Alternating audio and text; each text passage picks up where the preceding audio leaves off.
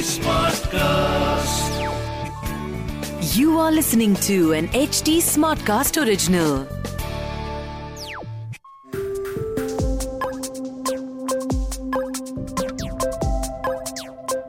Crypto current का ये episode काफ़ी खास होने वाला है, क्योंकि 1 फरवरी 2022 को गवर्नमेंट ने अनाउंस करा क्रिप्टो टैक्सेशन और जैसे ही सरकार ने बोला 30 परसेंट टैक्स ऑन क्रिप्टो सारे क्रिप्टो ग्रुप्स में, सारी कम्युनिटीज में हाहाकार मच गया, लोग परेशान हो गए। और इसी परेशानी को खत्म करने के लिए हमने इस एपिसोड के लिए इनवाइट किया मिस्टर वरुण सेठी को, जो एक लॉयर हैं और क्रिप्टो के वर्ल्ड में पिछले चार या पाँच साल से काम कर रहे हैं और उन्हें popularly blockchain lawyer of India भी कहा जाता है। तो इस एपिसोड में आप सुनेंगे Varun Sethi.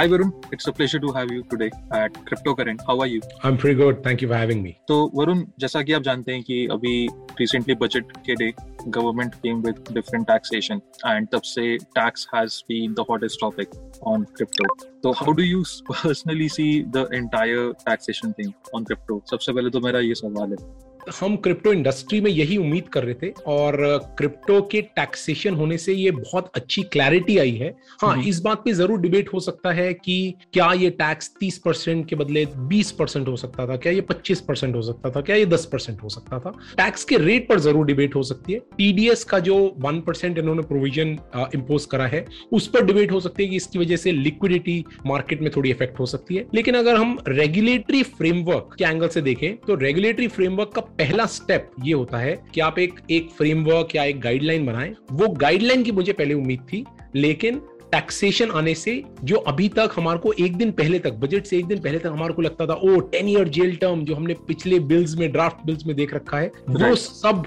हटाकर एक नए तरीके से गवर्नमेंट ने सोचा और ये बहुत पॉजिटिव स्टेप है। तीस परसेंट पर ज़रूर डिबेट हो सकती है कि क्या इसको थोड़ा सा कम किया जा सकता था। लेकिन ऑल्टरनेटिवली मुझे ये लगता है कि बहुत अच्छा और बहुत बड़ा कदम है। इंडिया अब दुनिया के टॉप दस देशों में है जो टॉप आठ देशों में बल्कि मैं कहूँगा जो क्रिप्टो पर क्लियर टैक्सेशन के साथ आगे बढ़ रही है। ये काफ़ी अच्छी न्यूज़ है ग्लोबली क्योंकि इंडिया जैसा आपने बोला टॉप आठ देशों में आ चुका। बट इसके साथ दो सवाल यहाँ पर। पहला तो काफ़ी लोगों का मानना है कि क्योंकि सरकार टैक्स का स्लैब डिक्लेयर कर चुकी तो इसका मतलब ये है कि सरकार क्रिप्टो को लीगल भी बोल चुकी। तो क्या ये चीज़ ठीक है? मैं कहूँगा ये आधे तौर पे ठीक है।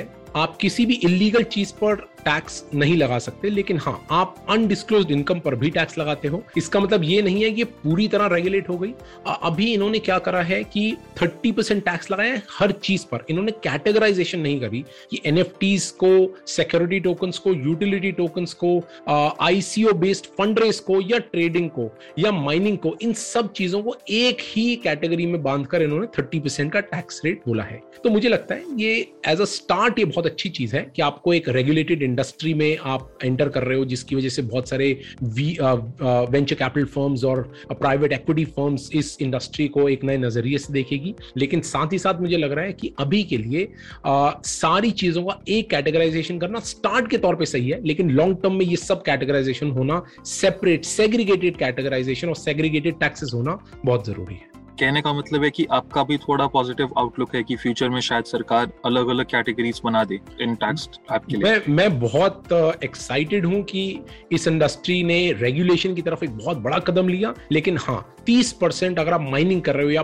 फंड रेस कर रहे हो फंड रेस पर आप थर्टी परसेंट टैक्स अगर आप दोगे, जो कि कभी भी नहीं होता, आप स्टार्टअप चलाओ और स्टार्टअप में अगर आप क्रिप्टो या फियाट करेंसी का fund raise in US dollars का फंड रेस करते हो तो उसमें टैक्स नहीं होता। वो कैपिटल ट्रांजेक्शन है। उसकी एक्सेप्शन इस वाली डेफिनेशन में नहीं दी गई है। तो आने वाले वक्त में डेफिनेटली ये टैक्स रेट मुझे ये उम्मीद है कि आने वाले वक्त में ये कम भी होगा, बीस परसेंट के आसपास सेटल डाउन हो जाना चाहिए इसको। और साथ ही साथ कैटेगराइजेशन होगी कि अगर आप क्रिप्टो का फंड रेस कर रहे हो तो उस पर टैक्सेशन नहीं है या कम है। और अगर आप माइनिंग कर रहे हो तो उस पर टैक्सेशन डिफरेंट है। अगर आप शॉर्ट टर्म या लॉन्ग टर्म होल्ड कर रहे हो तो उस पर टैक्सेशन डिफरेंट है। और आने वाले वक्त में अभी इन्होंने कोई भी एक्सपेंसेस का क्लेम नहीं दिया, यानी कि आप सिर्फ़ जो सेल कंसिडरेशन होगी, जितने पर आप अपने क्रिप्टोस को सेल करोगे माइनस सिर्फ़ कॉस्ट ऑफ़ एक्विजिशन उसमें बीच में कोई भी एक्सपेंसेस तो से फॉर एग्जांपल अगर आप एक कंपनी चलाते हो, आप सैलरी पे करते हो अपने टेक डेवलपर्स को मार्केटिंग को, वो सारे खर्चे आपके अलाउ नहीं होंगे।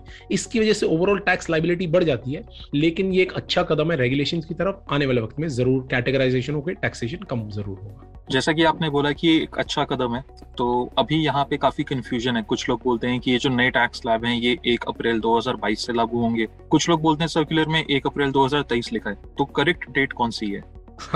इसमें डिबेट ज़रूर है। इसमें लिखा गया कि एक अप्रैल 2023 से लागू होंगे और साथ में ये लिख दिया कि असेसमेंट ईयर 23 24 से होंगे यानी कि 22 23 फाइनेंशियल ईयर हो गया तो इसका डिबेट है कोई बात नहीं। अभी ऑफिशियल नोटिफिकेशन अभी आएगा। बजट एक जनरली एक ओवरऑल प्लान होता है उसका ऑफिशियल नोटिफिकेशन आएगा। मैं ये मान के चल रहा हूँ कि एक अप्रैल दो हज़ार बाईस से होना चाहिए क्योंकि बजट हमेशा नेक्स्ट ईयर के लिए होता है।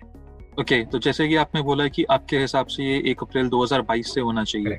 तो Correct. अभी यहाँ पे एग्जिस्टिंग जितने क्रिप्टो इन्वेस्टर्स हैं उनका एक सवाल आता है कि तो 31 मार्च 2022 तक का हम अपना टैक्स कैसे देखें 31 मार्च 2022 का जो टैक्सेशन है, वो पुराने रिजीम से ही चलेगा। हमने एक मेथोडोलॉजी खुद इंटरनली बनाई थी, जिसमें हमने ये डिसाइड करा था कि हम ग्लोबल लॉस को देखेंगे। हमने सिंगापुर वायोमिंग ऑस्ट्रेलिया और दुबई के लॉस को यूके के लॉस को स्टडी करा और उसके बेसिस पर हमने ये डिसाइड करा कि आपको नेचर ऑफ़ फ्रीक्वेंसी और वॉल्यूम के बेसिस पर आप कितनी बार ट्रेड करते हैं। दिन में अगर आप रोज रोज ट्रेड कर रहे हो तो आप डेली ट्रेडर हो। अगर आप इनफ्रीक्वेंट ट्रेडिंग कर रहे हो तो आप लॉन्ग टर्म इन्वेस्टर के तौर पर दोनों का कैटेगराइजेशन अलग है और उसके बेसिस पर हमने उसमें या तो बिज़नेस का टैक्स लगाया था।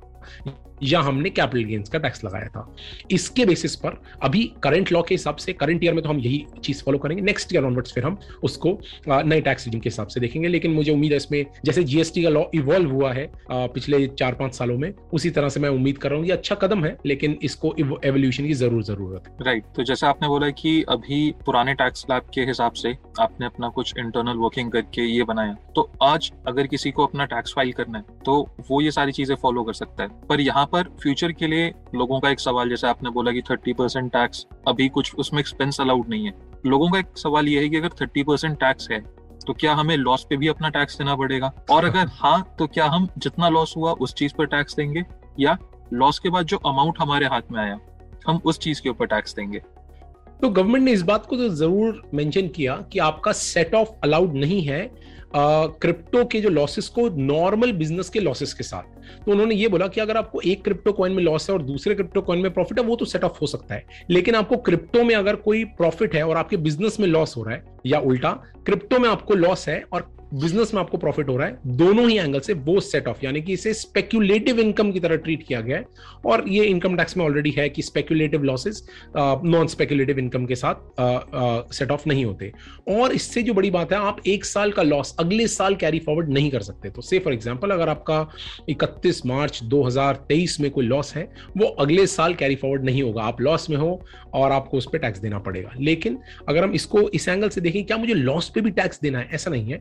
आपको इस तरह से देखना चाहिए कि आपने जो प्रॉफिट कमाया, अब इसमें गवर्नमेंट की तरफ़ से एक क्लैरिफिकेशन की कमी ये है कि वो प्रॉफिट किस चीज़ को ट्रीट करती? है आपने बिटकॉइंस इथीरियम सोलानाज में ट्रेड करा, आपने यूएसडीटी में ले लिया और यूएसडीटी से आप आईएनआर में आ गए।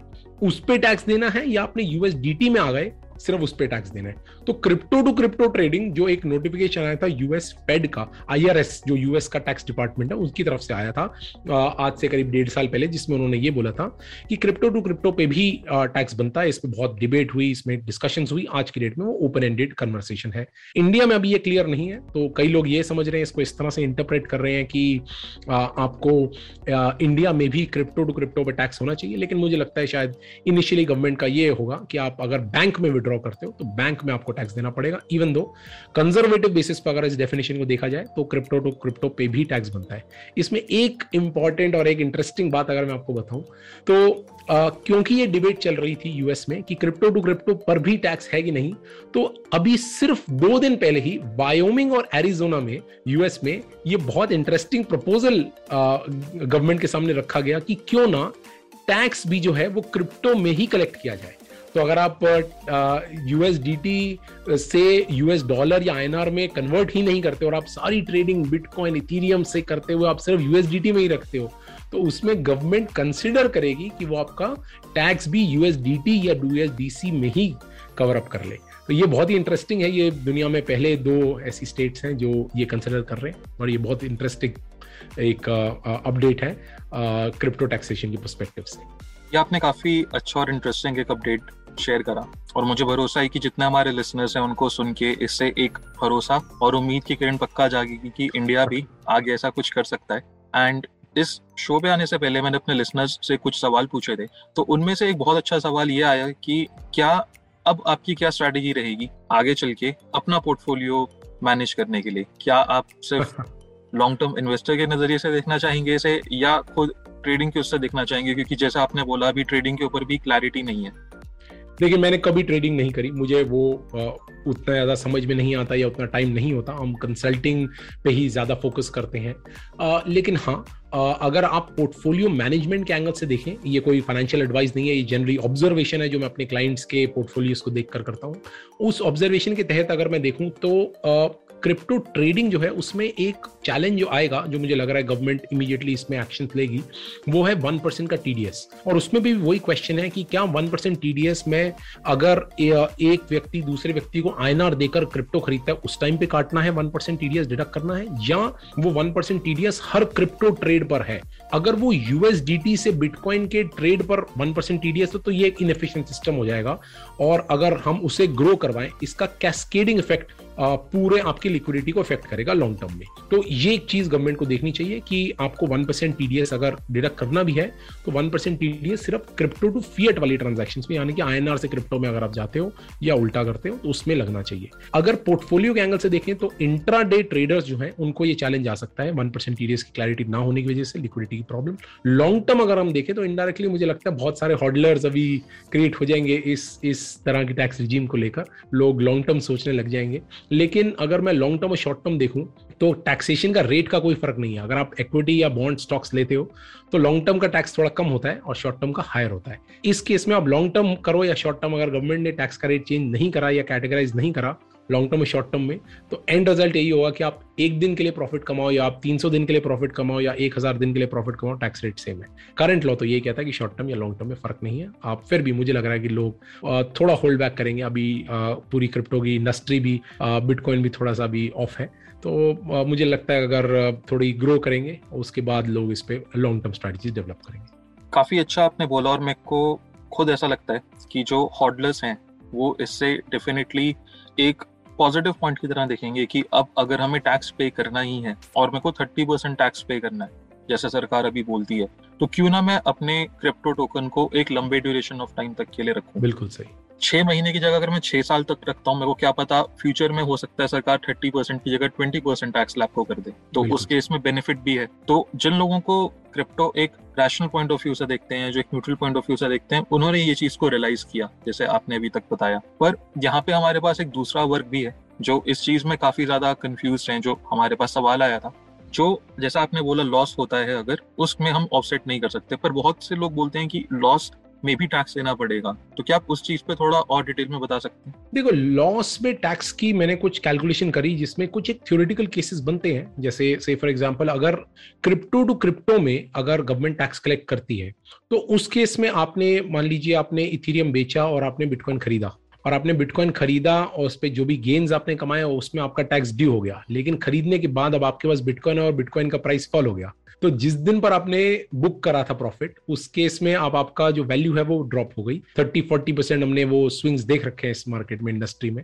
तो उस केस में आप ये बोलोगे कि मेरे पास उतने फंड्स ही नहीं है एंड ऑफ़ द ईयर में थर्टी परसेंट टैक्स देने के लिए। अगर आपका पूरा portfolio end of the year end of the quarter अगर एडवांस टैक्स का प्रोविज़न से लगाते हैं तो उसके बेसिस पर। तो ये केस बनता है जिसमें आपने टैक्स ड्यू तो हो गया, लेकिन पेमेंट करने की बारी आई तो आपने रियलाइज़ करा कि नहीं है तो मेरे पास उतने फंड्स नहीं है। लेकिन ये केस थ्योरेटिकल केस है, इसके दो अजम्पन है। पहली अजम्पन की सरकार क्रिप्टो टू क्रिप्टो ट्रेडिंग पे टैक्स लगा रही है, और सेकंड की मार्केट उतनी फॉल हो जाएगी कि आप अपना टैक्स भी नहीं दे पाओगे, और आपकी होल्डिंग्स या पोर्टफोलियो टोटल जो टैक्सेशन से भी लोअर हो जाएगा। इस एंगल से अगर हम देखें तो गवर्नमेंट का अगर हम कंजर्वेटिव स्टांस ना देखते हुए हम अगर अग्रेसिव स्टांस देखें तो उस एंगल से हम ये देखते हैं, अगर क्रिप्टो टू फियट की ट्रांजैक्शन पे ऐसी प्रॉब्लम अपेरेंटली नहीं आनी चाहिए, क्योंकि आपने जैसे ही प्रॉफिट बुक करा, उस टाइम आप अपने टैक्स ड्यू आपने बना लिया और उसी टाइम अगर आप एडवांस टैक्स या आप अगर टैक्स की लाइबिलिटी साइड लगाकर आप पे ऑफ़ कर पाओ तो उसमें लॉस पे टैक्स नहीं बनेगा। जैसा आपने ये बताया, ये काफ़ी ज़्यादा हेल्पफुल रहेगा जो हमारे लिसनर्स हैं। एंड इससे मेरे पास एक फॉलोअप सवाल और आया हुआ एक लिसनर का, जिन्होंने काफ़ी स्मार्ट क्वेश्चन पूछा, काफ़ी अच्छा सवाल है कि जैसे हम अगर स्टॉक्स की ट्रेडिंग करते हैं तो स्टॉक्स की ट्रेडिंग में अगर हमारे डीमैट अकाउंट में भी हम अपने पास पैसा रखते हैं चाहे हमारा प्रॉफिट हुआ हो मान हम्म। लीजिए मैंने एक साल में एक लाख रुपए का अपना स्टॉक्स पे प्रॉफिट किया जो मेरा एक लाख रुपए डीमैट अकाउंट में ही है तो भी मैं इस एक लाख रुपए पे साल के एंड में सरकार को टैक्स पे करता हूँ जो वो शॉर्ट टर्म कैपिटल गेन होगा या लॉन्ग टर्म कैपिटल गेन होगा क्रिप्टो में भी क्या सेम प्रोविज़न रहेगा क्योंकि अगर मैं अपना पैसा एक एक्सचेंज में ही रखता हूँ और क्योंकि सरकार ने यहाँ पे कोई क्लियर गाइडलाइन नहीं दी है तो क्या मुझे टैक्स देना होगा या नहीं? क्योंकि जैसा आप जानते हैं 2020 और 2021 में काफ़ी लोगों ने काफ़ी पैसा कमाया है पर बहुत सारे लोगों ने वो पैसे को भी बैंक में नहीं ट्रांसफ़र किया। और टैक्स की खबर सुन के बहुत सारे लोग चिंतित भी हैं और थोड़ा घबरा भी गए हैं कि इससे अच्छा तो मैं अपना पैसा एक्सचेंज में ही रहने देता हूँ। देखिए गवर्नमेंट ने इस वाले बजट में ये ज़िक्र नहीं करा कि वो क्या digital wallets soft wallets hard wallets को आपके टैक्सेबल इनकम में इंक्लूड करेंगे कि नहीं करेंगे। अभी फ़िलहाल जो डेफिनेशन है टैक्सेबल इनकम की, वो आईएनआर फीएट करेंसी के लिए डिफाइंड है। इसका मतलब ये है कि आप चाहो तो जो क्रिप्टो के आपके स्मार्ट वॉलेट्स जो हैं एक्सचेंजेस में हैं डिसेंट्रलाइज एक्सचेंजेस में हैं मेटामास्क में जो आपके वैल्यूज़ पड़ी हुई हैं गवर्नमेंट ने अभी तक उसके बारे में कोई डिस्क्लोजर मैकेनिज्म क्लियरली डिफाइन नहीं करा। और ये हम उम्मीद करते हैं कि रेगुलेटरी फ्रेमवर्क जब वो बनाएँगे या इसके लिए बिल या पॉलिसी अगर बनाएँगे तो उसमें ये सब आपका डिस्क्लोजर के ऑप्शन क्लियर ऑफ़ करेंगे। जिसमें वो बोलेंगे कि अगर आपके पास कोई लेजेंड नैनो है या आपके पास अगर ट्रेजर वॉलेट है या मेटामास्क का वॉलेट है तो उसमें जो भी होल्डिंग्स आप ये बताएँ और उसमें टैक्सेशन फिर अगर वॉलेट पर भी लग रहा है, यानी कि अगर आपने उसमें क्रिप्टो टू क्रिप्टो में, अगर आपने बिटकॉइन बेचकर यूएसडीटी में रखा हुआ अपना पैसा तो उस केस में हम शायद एरिजोना और वायोमिंग का एग्जांपल देख सकते हैं, जिसमें वो कंसिडर कर रहे हैं कि हम यूएसडीटी में ही टैक्स कलेक्ट कर लें, ताकि टैक्स पेयर को आसानी हो। एक ये तरीका है। दूसरा तरीका यह है कि गवर्नमेंट बोले, नहीं, अभी ये टैक्सेबल नहीं है। और जब आप आईएनआर में इसको कन्वर्ट करोगे आप डिस्क्लोज कर दो क्योंकि गवर्नमेंट के पास वो रिकॉर्ड सेंट्रलाइज एक्सचेंजेस का तो है ही। और गवर्नमेंट बोले कि जब आप आईएनआर में इसको करोगे तब आप इसकी कॉस्ट ऑफ़ एक्विजिशन माइनस करके सेल कंसिडरेशन में थर्टी परसेंट का आप टैक्स दीजिए। ओके okay, तो जो आपने बताया ये काफ़ी ज़्यादा हेल्पफुल है क्योंकि इससे समझ आता है कि आपको टैक्स के प्रति एक अच्छी अप्रोच रखनी चाहिए क्योंकि सेंट्रलाइज एक्सचेंज का डेटा तो गवर्नमेंट के पास होगा ही। बिल्कुल है। बिल्कुल और इससे एक और जो सवाल आता है वो ये आता है कि जैसा आपने बोला कि हमें थर्टी परसेंट अभी हमारा करंट टैक्स स्लैब है और हम फ्यूचर में आशा करते हैं कि ट्वेंटी परसेंट होगा। बहुत सारे लोग ऐसे हैं, बहुत सारे निवेशक ऐसे हैं जिन्होंने 2020 या 2021 में जब मीडिया ने क्रिप्टो की बात करनी शुरू करी, तब क्रिप्टो के बारे में जाना और उन्होंने निवेश किया। तो अभी उन लोगों को, क्योंकि बहुत सारे जो पहले के साइकिल के लोग थे 2017 और 18 उन्होंने ये देखा है कि आप सरकार से बात कर सकते हो तो सरकार भी कई बार आपकी बात सुन के चीज़ों को चेंज करती है। तो इस केस में जो हमारे पास नए इन्वेस्टर्स आए हैं आप उन्हें क्या बताना चाहेंगे? क्योंकि आप तो 2017 से पहले से ही हैं मार्केट में। अगर मैं एग्ज़ाम्पल दूँ तो ये बिल्कुल सेम तरीके से बनाया गया लॉ है जो जीएसटी के लिए था। पहले गवर्नमेंट ने एक फ्रेमवर्क बनाया और उसके बाद उसको रेगुलरली uh, इंडस्ट्री के लोगों के इनपुट्स लेकर उसे अपडेट करा और अपडेट करके आज का जो फ्रेमवर्क है वो एक स्टेबल फ्रेमवर्क है। सिमिलरली uh, अगर आप इंडिया की ड्रोन पॉलिसी देखें तो इस बजट में भी ज़िक्र था ड्रोन पॉलिसीज़ का एग्रीकल्चर में उन्होंने ड्रोन के यूज़ की बातचीत करी। लेकिन ये ड्रोन की पॉलिसी आज से नहीं है, ये पिछले कई सालों से है और ये इसका जो फ़र्स्ट वर्जन था और आज का जो वर्जन है, उसमें बहुत फ़र्क है और बहुत इंप्रूवमेंट्स हैं इंडस्ट्री लेवल इन्होंने इनपुट्स लिए। तो सिमिलर चीज़ हम मानते हैं कि गवर्नमेंट भी जो है, वो डेफिनेटली ये एक ट्रिगर पॉइंट या ट्रिगर इवेंट मैं मानता हूँ कि हम एक ऐसे लिस्ट ऑफ़ एलिट नेशंस में अब आ गए हैं जो हम क्लियरली बजट में एक फाइनेंस मिनिस्टर एक पार्लियामेंट के पटल से ये बोलता है कि या बोलती है आ, हम क्रिप्टो को टैक्स करेंगे और हम एक इंडस्ट्री है यंगस्टर्स जो इस इंडस्ट्री में है हम उसको रिकोगनाइज करते हुए इस एफर्ट को हम इसे रिकोगनाइज करके टैक्स लेना चाहते हैं। और आने वाले वक्त में मुझे ये उम्मीद है कि इसमें और रेगुलेटरी फ्रेमवर्क और और बहुत एलेबोरेशन और बहुत एक पूरा फ्रेमवर्क बनेगा जो कि अभी का जो सिंगापुर और ऑस्ट्रेलिया और दुबई और वायोमिंग के जो फ्रेमवर्क उससे ज़्यादा एलेबोरेट और शायद ज़्यादा अच्छा बने। काफ़ी अच्छा समझाया वरुण आपने। एंड जीएसटी का एग्जांपल काफ़ी हेल्प करेगा जो भी लिसनर्स हैं क्योंकि जीएसटी मैंने खुद भी अपने सामने अपडेट होते हुए देखा है। और मुझे याद है स्टार्टिंग में जीएसटी का जब लॉ और जो बिल पास हुआ था वो कितना कंफ्यूजिंग था। और जो स्टार्टिंग में सारे स्टेप्स थे अगर हम उनको आज के कंपैरिजन में देखते हैं तो चीज़ें सिंप्लीफाई हुई हैं। बिल्कुल सही। आपसे पूरी बात करके मुझे जो समझ आया वो ये आया कि ये हमें इस स्टेप को गवर्नमेंट के एक पॉजिटिव दिशा में देखना चाहिए एक पॉजिटिव व्यू पॉइंट के साथ देखना चाहिए और हम इस चीज़ की पूरी उम्मीद करते हैं कि गवर्नमेंट थर्टी परसेंट से ट्वेंटी परसेंट टैक्स लाए हो सकता है जो भी उनको ठीक ठाक या डिडक्शन अलाउ करे या कैरी फॉरवर्ड अलाउ करे तो वो वो अमेंडमेंट्स आती रहेंगी लेकिन फॉर अ स्टार्ट ये बहुत ही अच्छी एक एक रिकॉग्निशन ऑफ़ एफर्ट एक रिकॉग्निशन की एक नई इमर्जिंग एसेट क्लास है या एक नया इमर्जिंग इंडस्ट्री है जिस पर जॉब्स क्रिएट किए जा सकते हैं टैक्स कलेक्ट किया जा सकता है बिजनेसेस बिल्ड किए जा सकते हैं क्रॉस बॉर्डर सोल्यूशंस बनाए जा सकते हैं और इंडस्ट्रीज़ बैंकिंग फाइनेंस इंडस्ट्रीज़ को रेवोल्यूशनाइज किया जा सकता है, तभी मुझे लगता है कि गवर्नमेंट ने ये इन चीज़ों और इन अपॉर्चुनिटीज़ को रिकॉग्नाइज करते हुए एक अच्छा कदम उठाया।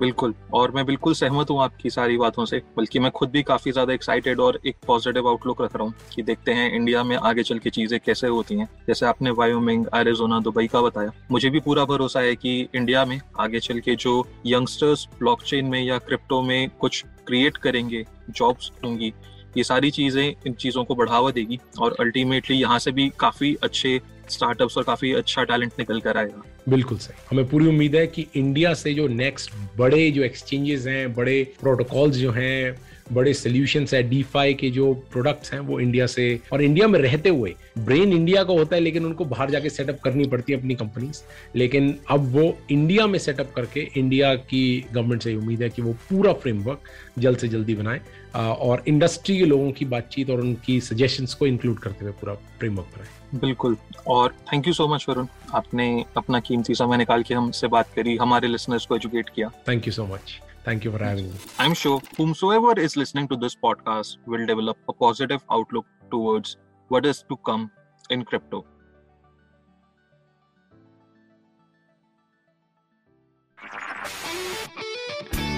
This was an HT Smartcast original.